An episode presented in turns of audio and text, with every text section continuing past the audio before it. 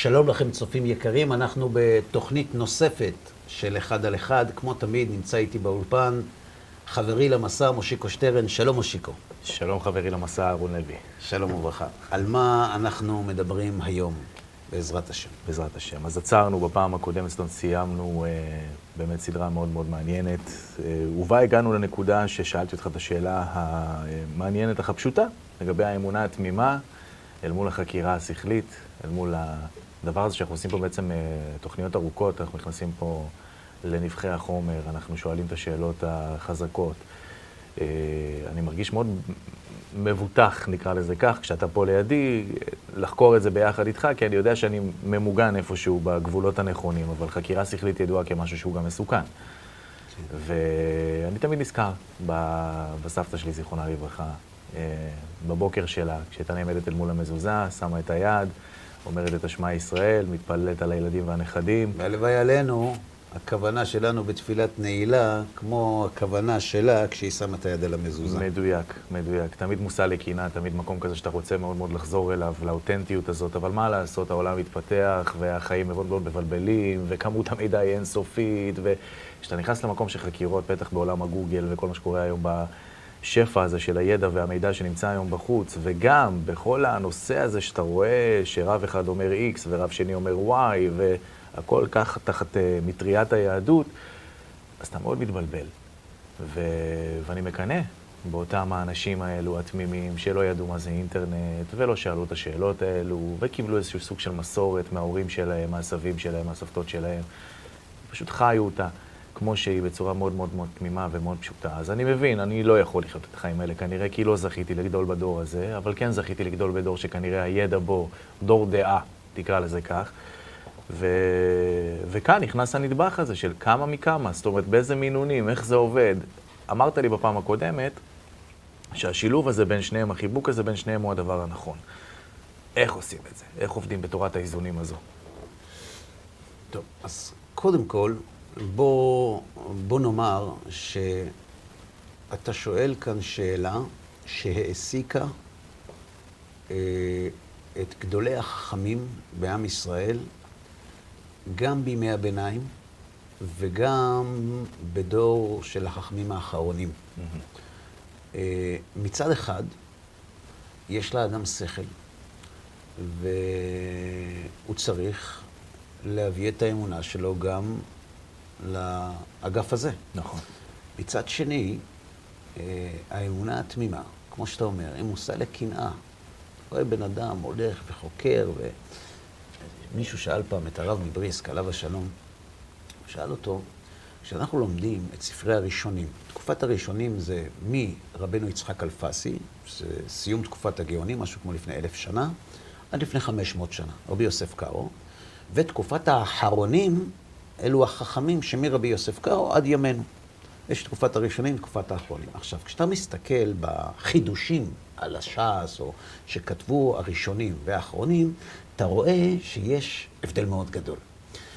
כשאתה מסתכל בספרות של חכמי האחרונים, אתה רואה פלפולים, עוקרים הרים וטוחנים אותם זה בזה, ו- ובסוף מגיעים להלכה אחרי מסע מרתק, אינטלקטואלי, עם הרבה חוכמה ו...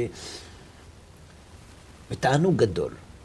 לעומת זה, כשאתה מסתכל בחידושי הרמב"ן, חידושי הריטב"א, חידושי הר"ן, ברמב"ם, בריף, מסתכל בראשונים, הרשב"א,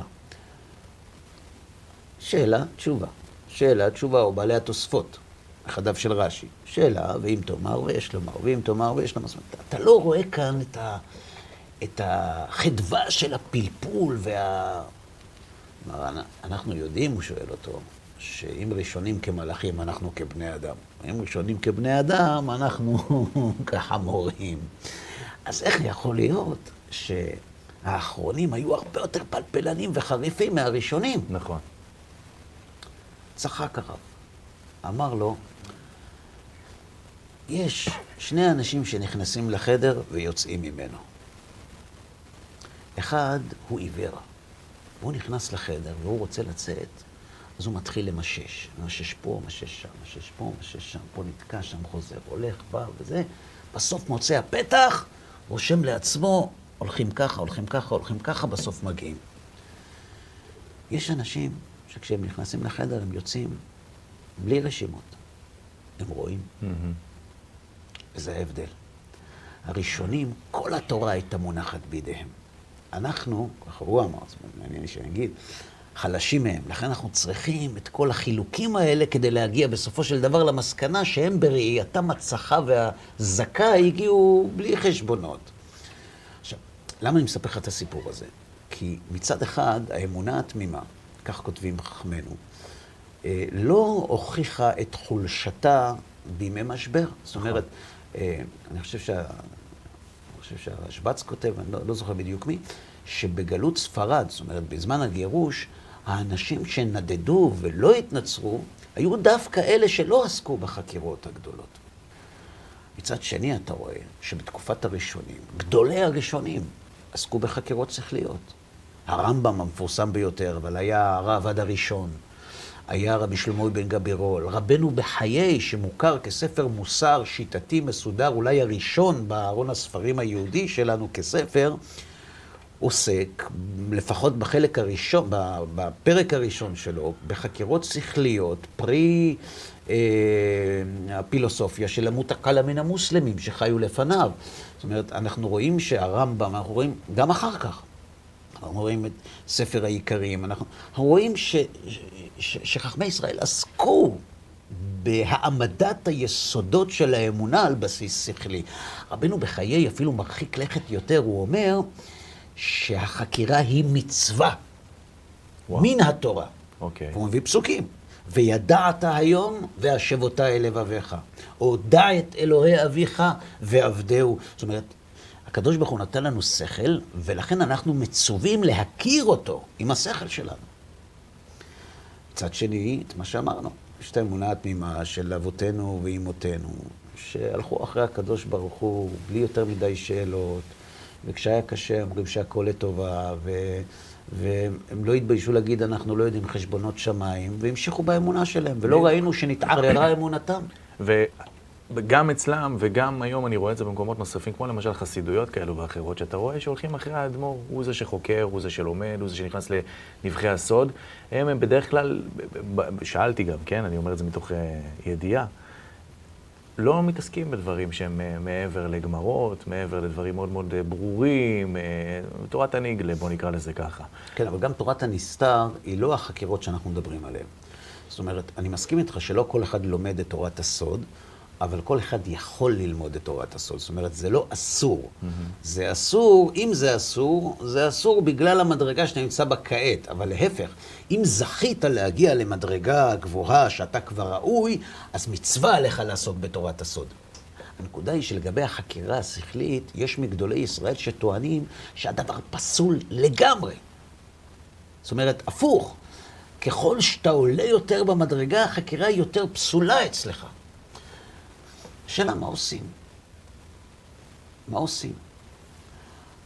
אז כמו שאמרתי לך בתוכנית הקודמת, אגב, יש, אם תרצה, אחרי, אחרי התוכנית, תוכל לראות, יש בהקדמה, כמדומני הקדמת לב טוב לחובות הלבבות של רבנו בחיי בן פקודה, הוא מביא אה, את, המ...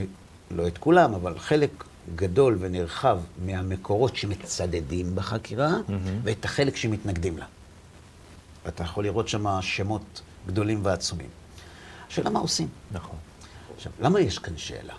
כי כל אחד מאיתנו מבין שיש מעלה בחקירה, ויש מעלה באמונה התמימה. נכון. כל אחד מאיתנו מבין שיש חיסרון בחקירה, ויש חיסרון באמונה התמימה. ולכן יש כאן משהו שצריך להכריע. כי אם הולכים רק על זה יש פה סיכון, ואם הולכים רק על זה יש פה סיכון. ולכן השאלה מה עושים היא שאלה פרקטית, היא שאלה מאוד מעשית. אז ככה, לפני שאנחנו נכנסים בעובי הקורה, אני רק רוצה להגיד דבר פשוט. יש אנשים שבכל מה שהם עושים בחיים, הם בודקים את האותיות הקטנות. שאם מתקשרים אליהם מהבנק ואומרים שהם חייבים כסף, הם קודם כל אומרים לא נכון. זה לא אני. תוכיח שזה אני. הם הולכים, הם מתווכחים, וזה כן עשיתי ולא הוצאתי, ולא הייתי בארץ בכלל באותה תקופה. ו... ויש אנשים שכשמתקשרים אליהם מהבנק ואומרים, יש לכם חוב, הם ישר הולכים לשלם. לא שואלים שאלות. כלומר, נקודת המוצא שלנו זה איך אתה מתנהל בחיי היומיום. אם בחיי היומיום אתה מתנהל בחשדנות ובחקירה, למה כשאתה מגיע לאמונה, אתה פוטר את עצמך מתוך עצלות ותולה את זה בכך שצריכה להיות אמונה תמימה? לא, אולי אתה גם מרגיש שלא צריך. אתה לא צריך. איך יכול להיות שבכל מה שקשור לחיי המעשה הפשוטים, שהם חיי שעה, אתה לא משאיר אבן על אבן לפני שאתה עושה משהו, אתה בודק הכל. ופה, כשמדובר בחיי עולם, אתה אומר, הכל בסדר. הרי אתה הוכחת שיש לך שכל. אתה הוכחת שהשכל הוא גורם דומיננטי בחיים שלך. לאן הוא נעלם כשאתה נכנס לבית המדרש? הוא לא נעלם, הוא נשאר, אתה מדחיק אותו, יום אחד הוא יכול להתפרץ. Mm-hmm. מצד שני, זה שהולך לבנק או מהעירייה מתקשרים או אומרים לו, אתה צריך לשלם, הוא משלם. אז הוא מראה שבחיים היומיומיים שלו, הוא נותן אמון. Mm-hmm. זאת אומרת, השכל לא מטריד אותו. מי שהשכל לא מטריד אותו, למה לעורר דובים? נכון. אז זה גם מאוד מאוד תלוי באישיות של האדם. זהו סייג ראשון. סייג שני. השאלה מאיפה באים לחקירה. למה החקירה היא דבר מפחיד? מה יקרה אם יתברר שאין לי תשובות? אם אתה מגיע לחקירה על תנאי, אם תוכיח לי כן, אם לא תוכיח לי לא, אז החקירה היא באמת מאוד מסוכנת. אבל אם אתה יוצא מנקודת הנחה שאתה בדרך הזאת הולך, מחמאת המסורת וכולי וכולי וכולי, ועכשיו אתה רוצה גם להעשיר את הידע השכלי שלך בהעמדת יסודות האמונה. גם אם תישאר עם שאלות, לא קרה שום דבר. לכן הסיכון פה הוא יותר קטן. כן. עכשיו, צריך לדעת עוד דבר. כתוב בפסוק, תורת השם תמימה, משיבת נפש. כלומר, הפסוק אומר שתורת השם היא משיבת נפש. פיקודי השם ישרים, משמחי לב. כלומר, אתה לומד תורה, אתה עוסק במצוות, אתה צריך להיות בשמחה. בסדר? Mm-hmm. עכשיו תשאל אותי, איך יכול להיות שיש אנשים שמקיימים מצוות ולומדים תורה והם לא שמחים? הרי כתוב שהיא משיבת נפש, אז מה, זה לא נכון מה שכתוב? תשובה. איזו תורת השם משיבת נפש? איזו? תמימה. שלמה. יש לך ולי, מושיקו, שתי מערכות שמרכיבות את האישיות שלנו. מה שאנחנו חושבים כן. ומה שאנחנו מרגישים. לכל אחת מהמערכות האלה יש מזון משלה. כשאתה מזין את הלב, את הרגש, בעבודת השם שלך, אתה מזין אותו בחוויה. בשמחה, בחוויה, בהתלהבות. אבל אם אתה עושה רק את זה, יש חלק באישיות שלך שאתה לא מזינה אותו. הוא רעב, הוא במצוקה, הוא זקוק לחמצן רוחני, הוא לא מקבל את זה. אבל שוב אני שואל, מי אומר שהוא צריך את זה? כי לכל אדם יש צורך בהבנה שכלית של העולם. מבשרי אחזה אלוה, שאו מרום עיניכם וראו מברא אלה. הרמב"ם אפילו כותב שזו חובה, שאי אפשר להגיע לאהבת השם בלי שמכירים אותו קודם. אבל אני תמיד למדתי גם על בשרי, זאת אומרת, כשאתה מגיע למציאות שבה אתה חוקר משהו, אני אתן לך דוגמה פרקטית, בסדר? כשאני התחלתי את המסע שלי, את ההתקרבות שלי, אז התחילו, אני, אני, אות, הרבה, הרבה מקומות שמושיב לך יפה על הלב את, ה, את החדווה כן. הזאת, את השמחה הזאת, את האמונה הפשוטה, mm-hmm. בסדר? תמיד גם אמרו לי, תיזהר יום אחד האמונה הפשוטה הולכת, תיזהר יום אחד האמונה הפשוטה הולכת. האמונה הפשוטה לא הולכת, החוויה הולכת. אוקיי, אוקיי. ואני זוכר שיום אחד לא נתקלתי בזה או משהו כזה, סתם הגענו ככה ב, ב, בשלבים של פרשת השבוע, חזרה אחורה, התחלנו בראשית. ואז טעיתי ביני לבין עצמי. רגע, קין והבל הם הראשונים שנולדו לאדם וחווה. איך הם הולידו ילדים? ואז כשהלכתי לשאול, אז אמרו לי, נולדו עם תאומות וכל הדבר הזה. עכשיו, זאת אומרת שהייתי צריך להושיב בסופו של דבר את אותה אמונה התמימה שלי, עם המקום שאני מאמין לזה שהמדרש הזה שאומר לי שקין והבל נולדו עם תאומות, הוא הנכון, על אף שזה לא כתוב לי בתורה וגם לא ברש"י, אם אני לא טועה. וזה משהו שבסוף תסתכל איך שתסתכל על זה, אם אתה לא עובד בחפיפה עם שני הדברים האלה, אם אתה לא מניע את שני הדברים האלה ביחד, אתה לא, אתה לא יכול לחיות. ככה. חשוב להדגיש, מה שאמרו לך על האורות שדיברת עליהם, אני, אני, אני השחלתי משפט באמצע, לא רציתי לקטוע. יש אנשים שיודעים שמה שהם עושים זה אמיתי, כי זה מרגיש להם טוב. Mm-hmm. הוא מרגיש. אז אם אני מרגיש, זה אמיתי. עכשיו, מה יקרה אם הוא יפסיק להרגיש? אז הוא ירגיש שזה לא אמיתי. אז זה כבר לא אמיתי. כן. לעומת זאת, יש אדם שהוא מאמין, יש לו אמונה תמימה. הוא מאמין. והוא עובד את השם בתמימות. לא תמיד הוא מרגיש, לא תמיד הוא שמח, אבל הוא מאמין, הוא לא שואל שאלות. אדם כזה, עם אורות, בלי אורות, הוא נשאר מאמין. לכן צריך לעשות הבחנה בין האנשים שבגלל האורות מתחילים להאמין, שזה אני מרגיש, משמע זה אמיתי, כן. לא מרגיש, משמע חלילה לא אמיתי. לעומת הסבא והסבתא שלנו, שגם אם הם לא ירגישו כל יום את הקדוש ברוך הוא, הם עדיין היו עומדים באמונתם התמימה בלי שאלות. כן. זו נקודה אחת. נקודה שנייה, לגבי מה שאתה אמרת, שבסופו של דבר צריך להפעיל את השכל, אתה לא צריך להגיע לשם. אתה פותח גמרא, אתה צריך להפעיל את השכל. אתה פותח מדרש, אתה צריך להפעיל את השכל. נכון. אלה שיש להם את האמונה התמימה, שלא שואלים שאלות, ברור להם שאם כתוב במדרש, זה אמיתי. אין להם ספק בכלל. אבל זאת אמונה. נכון, גם האמונה התמימה היא אמונה. כן. עכשיו נחזור חזרה לענייננו. תורת השם תמימה רק עם משיבת נפש. כאשר התורה מפרנסת את שני חלקי האישיות של האדם, שכל ולב. את שני החלקים. את השכל ואת הלב, במקרה שיש שכל ולב. במקרה שיש רק לב, רק לב. במקרה שיש רק שכל, שהיא מפרנסת את שניהם, האדם מתמלא באושר. כי הוא מקבל שלמות, הוא מקבל את המנה הרוחנית בשלמות, לשני חלקי האישיות שלו. וזה גורם להרבה אנשים, להרבה מאוד בלבול במהלך עבודת השם שלהם. הוא אומר, תראה, אני יושב, אני לומד, אני למדתי ספר העיקרים, למדתי כוזרי, למדתי רבנו בחיי, למדתי אמונות ודעות, למדתי מורה נבוכים. אני, הכל תגיד לי, אני יודע. מת, לא מרגיש כלום. אז איפה האמת? Mm-hmm. האמת, איפה שמצאת אותה. זה לא איפה האמת. זה הרי אמת. זו הרי אמת. למה אני לא מרגיש? כי אין והשבות האלה בבך. כן, אני מרגיש, הכל טוב, אבל, אבל לא ברור לי כלום, ואולי זה לא נכון. כי אין וידעת היום. זאת אומרת, יש מעלה וחיסרון באמונה התמימה ובחקירה. החקירה היא שכלית. החקירה השכלית יכולה להביא את האדם להבנה שי"ג עיקרי האמונה ניתנים להוכחה. ככה הרמב"ם כותב. Mm-hmm. ניתן להוכיח, לעצמך עכשיו, לא, לא, לא, זה דרשות לאנשים. להוכיח לעצמי שהקדוש ברוך הוא מצוי במשגיח, אפשר להוכיח את זה בשכל. להוכיח ש, שהוא אינו גוף, זה אפשר להוכיח בשכל. שהתורה מן השמיים, שבו אפשר בינו לבין שלום אמת. הכל אפשר להוכיח בשכל.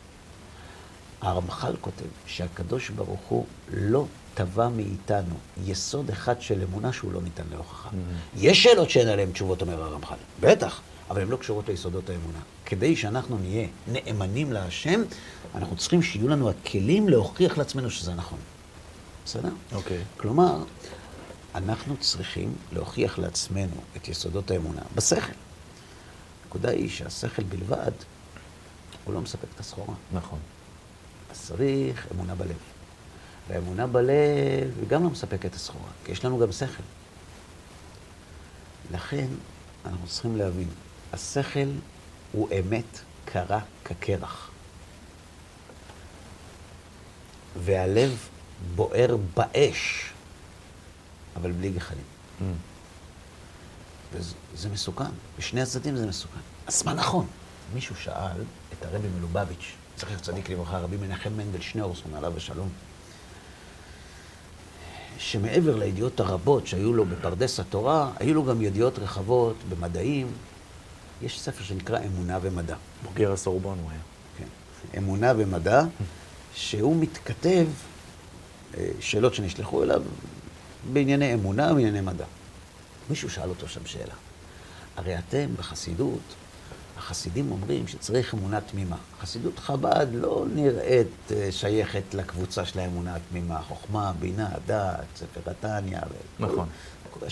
החסידות הכי ליטאית זו החסידות החב"דית. אז, אז אני לא מבין, אז, אז אמונה או חקירה? ענה לו האדמו"ר, אין סתירה. את מה שאני אמרתי לך, משם לקחתי את זה. הם משלימים זה את זה. ההבדל זה סדר עמידתם. מי שמעמיד קודם כל את החקירה השכלית ואחר כך את האמונה התמימה, הוא מסוכן. מי שמעמיד רק את האמונה התמימה, או רק את החקירה, הוא גם מסוכן. כדי להגיע אל וידעת היום, יש עוד שלב אחד. יש וידעת והשבות, נכון? נכון. אבל יש נעשה ונשמע. שהוא הראשוני? זו הקומה הראשונה. נעשה, ונעבור לוידעת, לנשמע, ונגיע לאמונה התמימה. איך זה מסתדר? נשמע לי הכי הגיוני. לא מבין. אם אני מתחיל עם נעשה ונשמע, ואני חוזר לנעשה ונשמע, אז בשביל מה צריך את האמצע? נשמע לי הכי הגיוני. נשמע הכי הגיוני, אבל יש כאן בעיה. אתה צריך להתחיל עם אמונה תמימה. אחרי אמונה תמימה, תתחיל לחקור. אחרי שתחקור, תחזור לאמונה תמימה. אז בשביל מה עזבת אותה?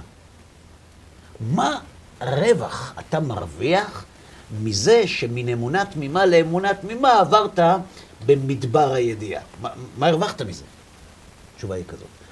נעשה ונשמע זה לא אמונה תמימה. נעשה זה כשברור לי שמי שציווה אותי לעשות זה הקדוש ברוך. אני, מרגע שקיבלתי את התורה, מחויב לה, לא משנה מה יהיה. אני מחויב למצוות התורה כי השם נתן לי אותה. נעשה. לא שואלים שאלות. מתי לא שואלים שאלות? שאלו המון שאלות. אחרי שהיה מעמד הר סיני. כוזרי כותב שמעמד הר סיני נועד להוכיח לבני ישראל שהנעשה הזה, זה נעשה את מה שהשם אומר. כאילו אין ויכוח עם זה שיש לנו עכשיו הקדוש ברוך הוא. יש הקדוש ברוך הוא, נתן לנו תורה, נעשה. בסדר? ואז השאלות באות. עכשיו, אחרי שאתה חזק בזה, בוא, בוא נתחיל לשאול שאלות. מי אמר שהוא אינו גוף? מי אמר שהוא אחד? איך הגענו למסקנה שהשם אלוהינו השם אחד? ולמה הוא אינו גוף ואינו דמות הגוף? ומי אמר שאינו מלבדו? ו- ו- ו- ומי אמר שהוא משגיח? ואולי האם ההשגחה נעצרת בגלגל הירח? והאם יש השגחה פרטית או כללית? האם הקדוש ברוך הוא משגיח על בעלי חיים או לא משגיח על בעלי חיים? האם הכל מושגח? האם לית אתר פנוי מיני או לא? כל השאלות האלה. אתה יכול. אתה צריך לשאול. השם נתן לך דעת בשביל שתשאל. אבל מה נקודת המוצא שלך? זה שלב ראשון. אבל השלב השלישי צריך להיות מותנה כבר בשלב הראשון. לפני שאתה נכנס להיכל החקירה, אתה צריך לשאול את עצמך, מה יקרה כשלא תמצא תשובות? אומר האדמו"ר מלובביץ', תחזור לאמונה התמימה. זאת אומרת ככה, אתה מתחיל עם נעשה ונשמע, עובר ל"וידעת", ובסוף בהכרח שתגיע ל"ואשבותה". כי דעתו היא אינסופית, ודעתנו היא סופית, לכן בטוח שבסוף נתנגש. כן. עכשיו יש... כאילו זה גדול עליי, בשלבים מסוימים. אמרתי איך כמה, והיא רחוקה ממני. בסדר? או כמו שכתב רבי ידעיה הפניני, בדרשי. לו ידעתיו, הייתי? הייתי. נכון? יופי. אז ברור שנגיע לשם, וזה רק סימן שעברנו את קומת הידיעה. עכשיו, יש כאן שאלה שצריך לשאול. אז אם בסוף מגיעים לאמונה, אז מה הועילו חכמים בתקנתם? אנחנו לא חוזרים לאמונה התמימה. אנחנו חוזרים למקום אחר לגמרי. זו מדרגה חדשה. הנעשה היא קומת ההרגשה. הקדוש ברוך הוא נתן תורה, אני לא שואל שאלות, אני עושה. החקירה היא הקומה הקרה, היבשה. הנה הוכחה א', הנה הוכחה ב', הנה הוכחה ג'. זה תורם לשכל. והחיים מתנהלים על פי ההרגשה, לא על פי השכל. נכון. לכן אדם יכול לדעת הכל, ועדיין לא להתקדם לשום מקום. אבל אז הוא מצווה לטפס לקומה השלישית, ויש הבדל עצום בין אדם שעולה אל קומת האמונה התמימה מתוך קומת הידיעה, או שהוא נשאר בקומה הראשונה. אתה יודע מה ההבדל? מה? הקומה הראשונה והשנייה, לכל אחת מהן יש מעלה. פה מרגישים, פה חושבים. כשמגיעים לקומה שהיא מעל לקומת הידיעה, יש את שני הדברים ביחד. יש סינתזה. בלשון המקובלים זה נקרא מתחת לדעת, דעת, ולמעלה מן הדעת. מה ההבדל בין מתחת לדעת לבין למעלה מן הדעת? הרי גם מתחת לדעת אין דעת, נכון. וגם למעלה מן הדעת אין דעת, אז מה ההבדל? מה ההבדל? אמונה תמימה זה לא למעלה מהדעת. כי בשביל שתהיה למעלה מהדעת צריך דעת. יפה. ובשביל אמונה תמימה לא צריך דעת. מה זה למעלה מהדעת? אני יודע משהו, אבל זה כבר גדול אני עליי. אתן לך דוגמה. נכון, אני אתן לך דוגמה. האדמו"ר מקלויזבורג, עליו השלום, רבי יקותיאל אלברשטיין, האדמו"ר מצאנז, הוא עבר את השואה. במהלך כל שהותו בבירקנאו, בצורה ניסית, הקפיד לא לאכול נבלות וטרפות, למרות שהיה מותר, אפילו מצווה. אבל ממש שמר על עצמו, איבד כמעט כל משפחתו בשואה. והתנער מעפר כתרנגולת, בא לארץ אחרי שהסתובב במחנות העקורים, וטיפל בילדים, וחיתן זוגות, ו... ועד היום למנכ"ל הנכים יש את הכתובה שהאדמו"ר מקלויזנבורג רשם לאבא שלו ואימא שלו, שהתחתנו בפילדלפונק, שם אחד מחנות העקורים. כל חייו מסר בשביל עם ישראל, הוא הקים את בית חולים לניאדו בנתניה, קהילת סנזה מפורסמת, חסידות מפוארת. האדמו"ר מקלויזנבורג נשלח לגטו ורשה. אחרי, אחרי חורבנו, נלקחו מבירקנאו אסירים אה, שהם לא דוברי פולנית, מהמם. כדי לפנות את הריסות גטו ורשה. פשוט לשטח אותו. אחרי המרד, אחרי... ה- כן. זה היה בערב חג השבועות. ועמד לידו יהודי, שכנראה בעברו היה יהודי ירא שמיים, מאמין. הוא רואה את האדמו"ר, והם עומדים על חורבות גטו ורשה. עכשיו, אני, אני רוצה להסביר לך מה הכוונה לעמוד על חורבות גטו ורשה. קהילת ורשה הייתה הקהילה המפוארת ביותר בפולין. גטו ורשה היה צוואר הבקבוק של יהדות ורשה והסביבה בדרך לטרבלינקה. מהמם. וצוואר הבקבוק הזה התפוצץ, והיו צריכים לנקות אותו. אין יותר יהודים בפולין. הם עומדים עכשיו על חורבות אלף שנים של עם שאיננו. זה, רק מזה אפשר למות. לראות את הכלום בעיניים. והאדמו"ר מקלויזנבורג, לפני ההריסות, ערב מתן תורה. ניגש אליו היהודי. הוא לא אמר את זה המעט לקניטר. הוא אמר את זה מתוך כאב נורא. הוא אמר לו, רבי, גם השנה אתה תגיד, אתה בחרתנו? מהמם. אומרים את זה בתפילה. ודאי. אתה בחרתנו מכל העמים, אהבת אותנו, רצית בנו, רוממתנו מכל הלשונות. ככה? קידשתנו במצוותיך. כבוד הרב, תסתכל. תסתכל, לא צריך עיניים, תסתכל מה הולך פה. שאלה קשה. מהמם. מה היה מתבקש לכאורה? המסקנה של השואל. אני, לא שופט אותו. לא, לא יכול בכלל לשפוט אותו. עכשיו, האדמו"ר מקלויזנבורג שומע את השאלה, הוא צריך לענות. כי הוא הרי אדם שדבק בהשם ומאמין בו. אז מה, הוא לא רואה? הוא לא רואה כלום? מה זה הפנאטיות הזאת? מה, אתה לא רואה מה קורה? לא רואים, שחור, לבן, שמש, ירח, לא רואים כלום. ככה חושבים עליו. מה חושבים אנשים שרחוקים מתורה ומצוות על אדם כזה? חשוב. פנאט! כן. מה זה משנה מה הוא ענה לו? אתה יודע מה? לא נגיד. למה? הוא לא צריך. אני רוצה. טוב, הוא אמר לו, השנה אני אגיד את זה בכוונה הרבה יותר גדולה. תיארתי לי. עכשיו, השאלה למה. עכשיו, בוא נשאיר את הלמה הזה, זה לא מה שחשוב לנו עכשיו. אני רוצה, יחד איתך, לנסות להיכנס למוחו של האדמו"ר מקלזנבורג. יומרני, אבל זה רק בשביל להמחיש. אין לו שאלות.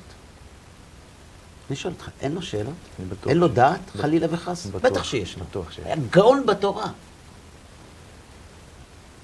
אז לאן, לאן זה נעלם? איפה הזליגה של המתח? לאן זה נעלם? שם נכנסת האמונה. מה זאת אומרת נכנסת האמונה? מה זאת אומרת נכנסת האמונה? אתה סוגר את השכל ואומר, זהו, אני לא שואל, אני מאמין? ככה זה עובד, עם כפתורים? לא, זה לא כפתורים. אז זה, מה? זו עבודה של שנים, מה זאת אומרת? עבודה של מה? שלא לחשוב? לא. שלא לשאול שאלות? לא, הרי מתוך, כמו שאמרנו קודם, מתוך החשיבה הוא הגיע לאיזה קומה מאוד נעלה, נעלה, שיש בה גם את הדעת הזו, אז לא צריך את הקומה הזאת. אז לא? אתה מחזיר אותי אחורה. אז אפשר להישאר למטה. אפשר להישאר למטה, לא לשאול שאלות. אני חושב שאם הוא היה נשאר למטה, פה היה קשה. למה? כי בלי. הדעת, בלי הדעת... אבל הדעת אסור להשתמש בה, צריך לשים אותה בצד. למה? כי אנחנו שמים אמונה תמימה עכשיו, לא לשאול שאלות. כן, אבל הדעת עוזרת לי להגיע לקומה החדשה של האמונה אתה הזאת. צודק, כמו שיקו, אתה צודק לגמרי, אני רק מבקש לחדד את זה. אוקיי. אתה לגמרי צודק. בשביל להגיע ללמעלה מן הדעת, חייבים דעת, כדי שיהיה משהו למעלה ממנה. מהמם. זאת אומרת, הלמעלה צריכה להיות מבוססת על הדעת. כלומר, המעבר מעולם הדעת לעולם שלמעלה מן הדעת, הוא מעבר שמתאפשר בעזרת הדעת. אני אסביר את זה, בסדר? מהמם. זה משהו שלמדתי מדודי, זכרונו לברכה, שגם הוא היה ניצול שואה. אני, אני לא שאלתי אותו על, על, על, על ניגוד כזה גדול, כמו שהאיש שאל על קורדו, שאלתי אותו על דברים אחרים. וזה מה שהבנתי מרוח דבריו. נניח שאני המורה ואתה התלמיד, אתה לא מעוניין בזה, אבל נניח. זה מה שאנחנו עושים פה הרבה זמן. לא. עכשיו, אני נכנס לכיתה, אני אומר לך, מושיקו, זו כוס שכתוב עליה אחד על אחד. מזכוכית. מהמם. אני לא אוהב להכביד על תלמידים, זה המון מידע, צריך לחשוב על זה. קח הפסקה. טוב, שיעור שני, מושיקו, אה, זו הכוס, ואז אתה בא לענות, אני אומר, זו הכוס, כתוב עליה אחד על שתיים, והיא מחרס. לא כדאי להכביד, קח עוד הפסקה. מה אתה חושב עליי כשאתה יוצא להפסקה השנייה? מה הוא רוצה? מה האיש רוצה? הוא לא בסדר. הוא לא בסדר. הרי מקודם הוא אמר לי שזה מזכוכית, עכשיו הוא אומר לי שזה מחרס, אז מה- הוא בדיוק רוצה? אה, יכול להיות שהוא שכח. יכול להיות שהוא שכח.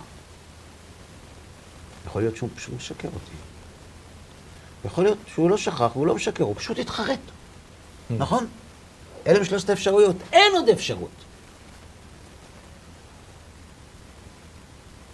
כשהקדוש ברוך הוא אומר לאברהם אבינו, קח את בנך יחידך אשר אהבת את יצחק. עזוב את בית ורשה, קרוב מדי.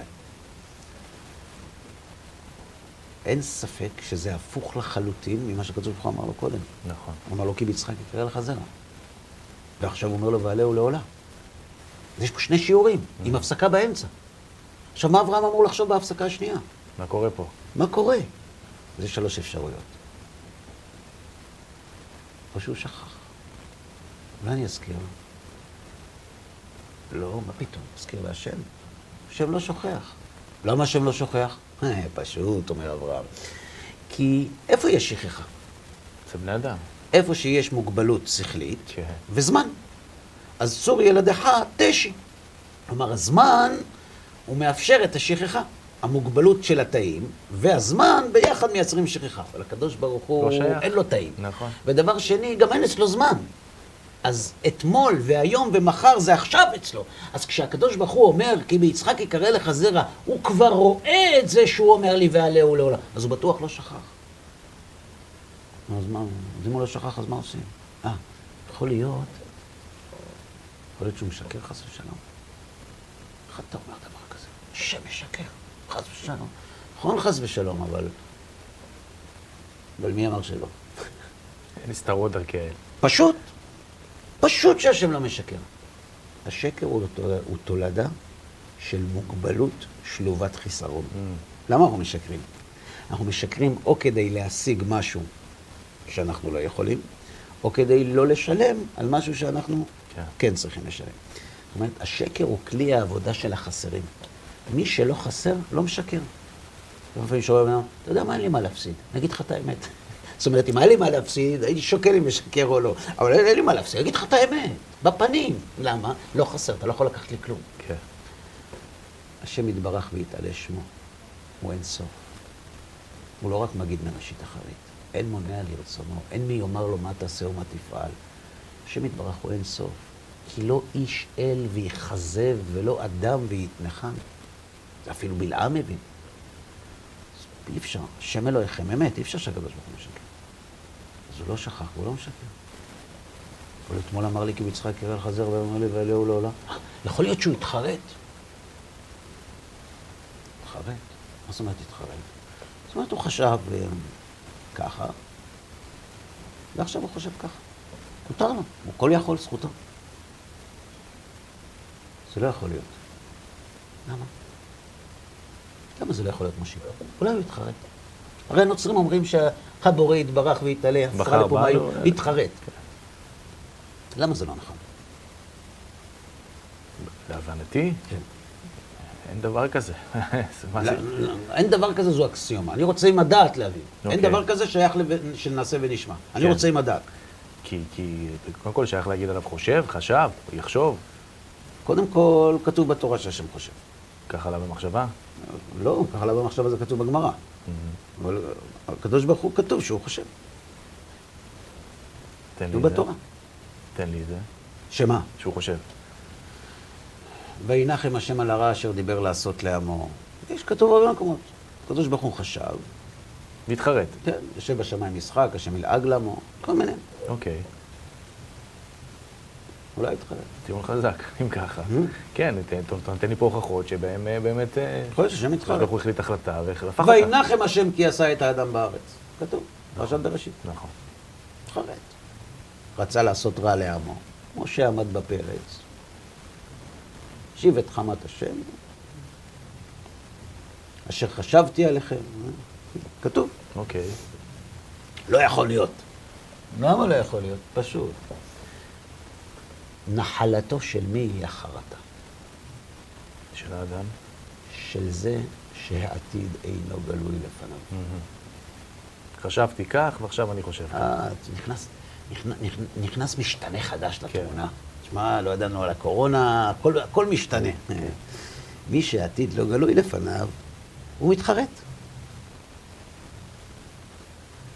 הקדוש ברוך הוא העתיד גלוי לפניו. אז הוא גם לא שוכח, כי אין אצלו זמן. וגם העתיד גלוי לפניו, ולכן הוא לא מתחרט. וגם הוא לא משקר, כי הוא כל יכול. אז איך אתה מיישב את מה שאמרת לי כרגע כציטוטים? לא יודע. אה, על את הפסוקים? כן. אה, וינחם השם את אדם הארץ, כתוב נחמה הייתה לפניו. שמחה הייתה לפניו. הייתה שמחה לקדוש ברוך הוא שהבן אדם הוא איש חומרי. כי בגלל שהוא איש חומרי, יש לו צ'אנס לתקן.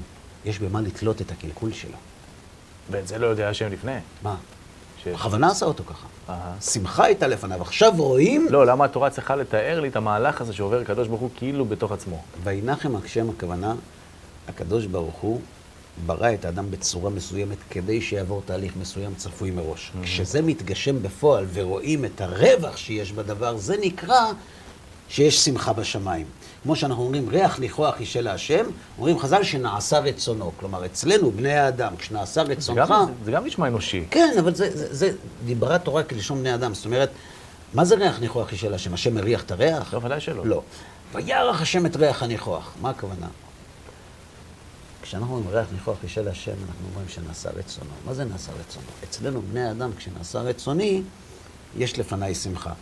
כשהעולם מתקדם לעבר תכליתו, לפי התוכנית, זה גילוי של התנהלות רצון השם בעולם. וזה, אנחנו קוראים לזה שמחה בעליונים. אוקיי, זה תהליך שהיה צריך לקרות כך או כך, ודאי. אבל אנחנו עכשיו ודאי. מכירים בו. זה ודאי לא חרטה. אוקיי. יופי.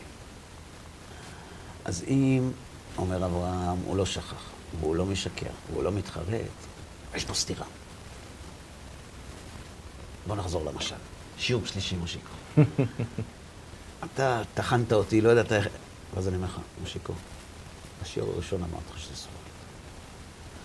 אחד על אחד. בשיעור השני אמרתי לך שזה חרס, אחד על שניים. אז תקשיב. אני לא שכחתי. אני גם לא התחרטתי. אני גם לא משקר. אני זוכר את כל מה שאמרתי לך. עכשיו תלך הביתה, אחרי שלושה שיעורים אסור להעמיס יותר מדי. אז מה אתה שובר את עצמך? אז מה הוא בעצם רוצה להגיד לי? מה? הוא מתכוון? כן. יפה. אבל אין לך שאלה על החרטה שלי. כי אמרת לי. האדמו"ר מקלויזנבורג ראה בדיוק את מה שהיהודי ראה. אבל היה ברור לו שכשהקדוש ברוך הוא אמר, אהבתי אתכם, הוא ראה את אושוויץ. כי העתיד גלוי לפניו. Mm-hmm. וכשיהודים נטבחו על קידוש השם לאורך ההיסטוריה, הקדוש ברוך הוא לא שכח את מה שהוא אמר, וייתן לי סגולה מכל העמים. וגם לא עת ואתם תהיו לי ממלכת כהנים וגוי קדוש. וגם אי אפשר שהוא משקר. אני לא מבין. אני לא מבין מה קורה פה. אני לא מבין. אתמול השם אמר לי ככה, היום השם אמר לי ככה, אני לא מבין. אבל אני לא מבין בגלל שאני מבין. אני מבין עם השכל שלי שכל האפשרויות שהשכל מספק לא תקפות כאן. כן. ואז בעזרת הדעת אני עולה אל למעלה מן הדעת. והעלייה הזאת היא עלייה שכלית ורגשית ביחד. אבל מה אתה עושה בפרקטי? מה עושה אברהם אבינו בפרקטי? איך הוא מחליט החלטה עכשיו? אמר לו ככה, זה, אמר לו ככה. זו שאלה טובה. אז אברהם אומר, יש לי ספק, mm-hmm. אני מחמיר, אני אעשה את זה, ואם השם לא יתכוון לזה, הוא הרי יגיד לי. נכון. זה הכול. יש עוד איך לנהוג. כן. אבל מה שאני מבקש להגיד... זאת ההחלפה עם עשה, עם ההגדי. נכון. מה שאני מבקש להגיד זה שהנעשה ונשמע זה הבסיס. אבל אסור להישאר שם, לפי אף שיטה. יש אנשים שטוענים, צריך לעבוד עם השכל. בסדר, ודאי צריך לעבוד עם השכל. השאלה מאיפה אתה בא לשם. Mm-hmm. האם אתה בא לשם מתוך נשמע ואז נעשה? זה פסול, זה שקר, זו טומאה, זה סטרא אחרא, תרצה מה שתקרא לזה. אם בן אדם אומר, אני רק נעשה, לא צריך לשמוע. זה הדיוט מן השוק. זאת אומרת, אתה אפילו לא יודע במה אתה מאמין. הרמב"ם כותב, ואינו אוהבו אלא בדעת שידעהו. איך אתה יכול לאהוב מישהו שאתה לא מכיר? שאתה לא יודע מי הוא בכלל, אתה לא יודע כלום עליו. שום דבר אתה לא יודע, איך אתה אוהב אותו? את מי אתה משקר? אבל אתה כן שם לעצמך איזה כותרת בזכות הידיעה, אתה מגיע לזה ממקום שאתה מבין שכל מה שהוא עושה זה... בסדר, אה, אה, אה, יהיו לי הרבה שאלות. כשאני לומד גמרא, אין לי שאלות, ממשיכים הלאה. ברגע שאני יודע שהתורה שבעל פה היא אמת, בסדר, יש לי שאלות, אז מה, נמשיך הלאה. בעזרת השם, הקדוש ברוך הוא יאר את עינינו, נבין, או לא. זאת אומרת, האמונה שלמעלה מהדעת היא לא עוד פעם אמונה תמימה.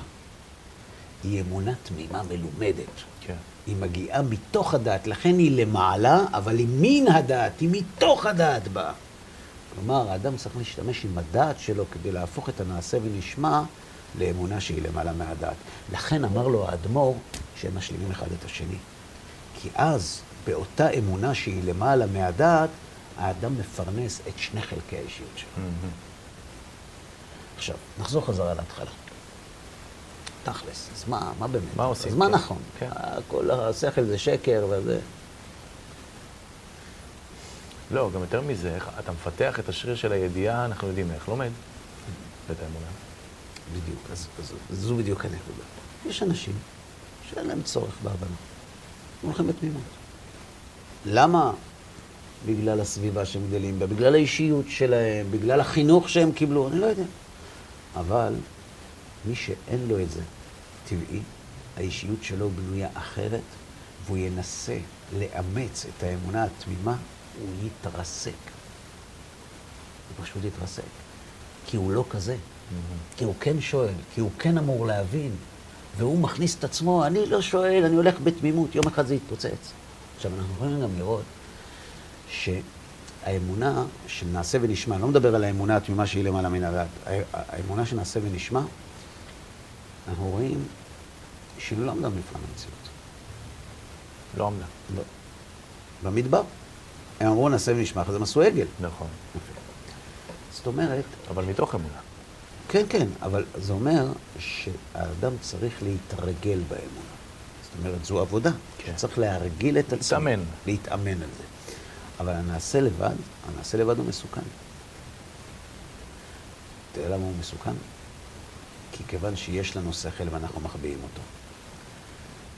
אנחנו יכולים להחביא אותו כל זמן שהמחיר שאנחנו משלמים תמורת האמונה הוא לא גדול. Mm-hmm. אבל ברגע שהפיתויים גדלים, וברגע... או הסכנות.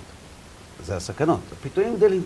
מה, איזה פיתוי, אמר לי הרבי שלי, איזה פיתוי היה לנו, שהוא היה כמעט בן 90, אז אני מדבר איתך לפני 100 שנה, יותר 120 שנה, איזה פיתוי היה לי לא ללכת לישיבה? אה, כלום. מה? ללכת למכור אה, מוצרי סדקית, או להיות חייט, מה, מה היה הפיתוי? כן. לא היה פיתוי.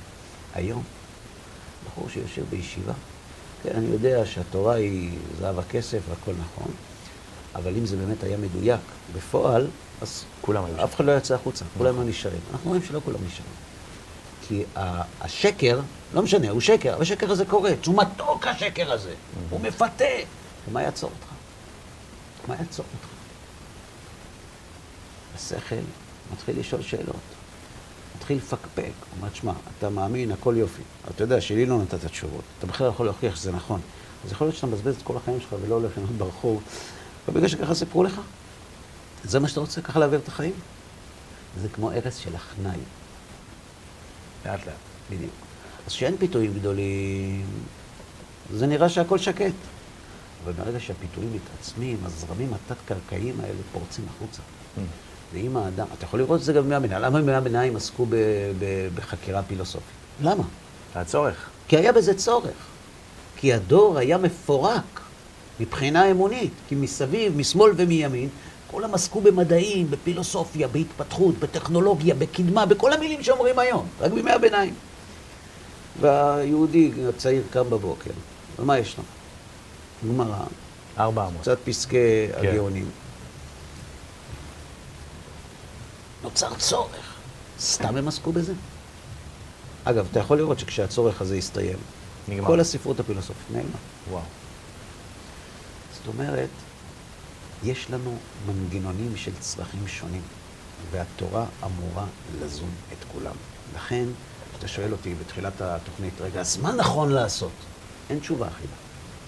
יש אנשים שצריך להשאיר אותם בנעשה. יש אנשים שצריך להעלות אותם קומה. יש אנשים שיכולים להגיע גם לקומה שלישית. אבל צריך לזכור שהקומה השלישית היא הגבוהה ביותר. בסדר?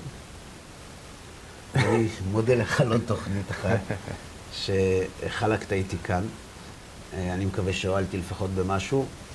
אני מודה גם לכם, צופים יקרים, שהשתתפתם איתנו בעוד תוכנית של אחד על אחד. מקווים מאוד מאוד שנהניתם. בעזרת השם, מקווים להשתמע ולהיראות בתוכניות הבאות. כל טוב לכם.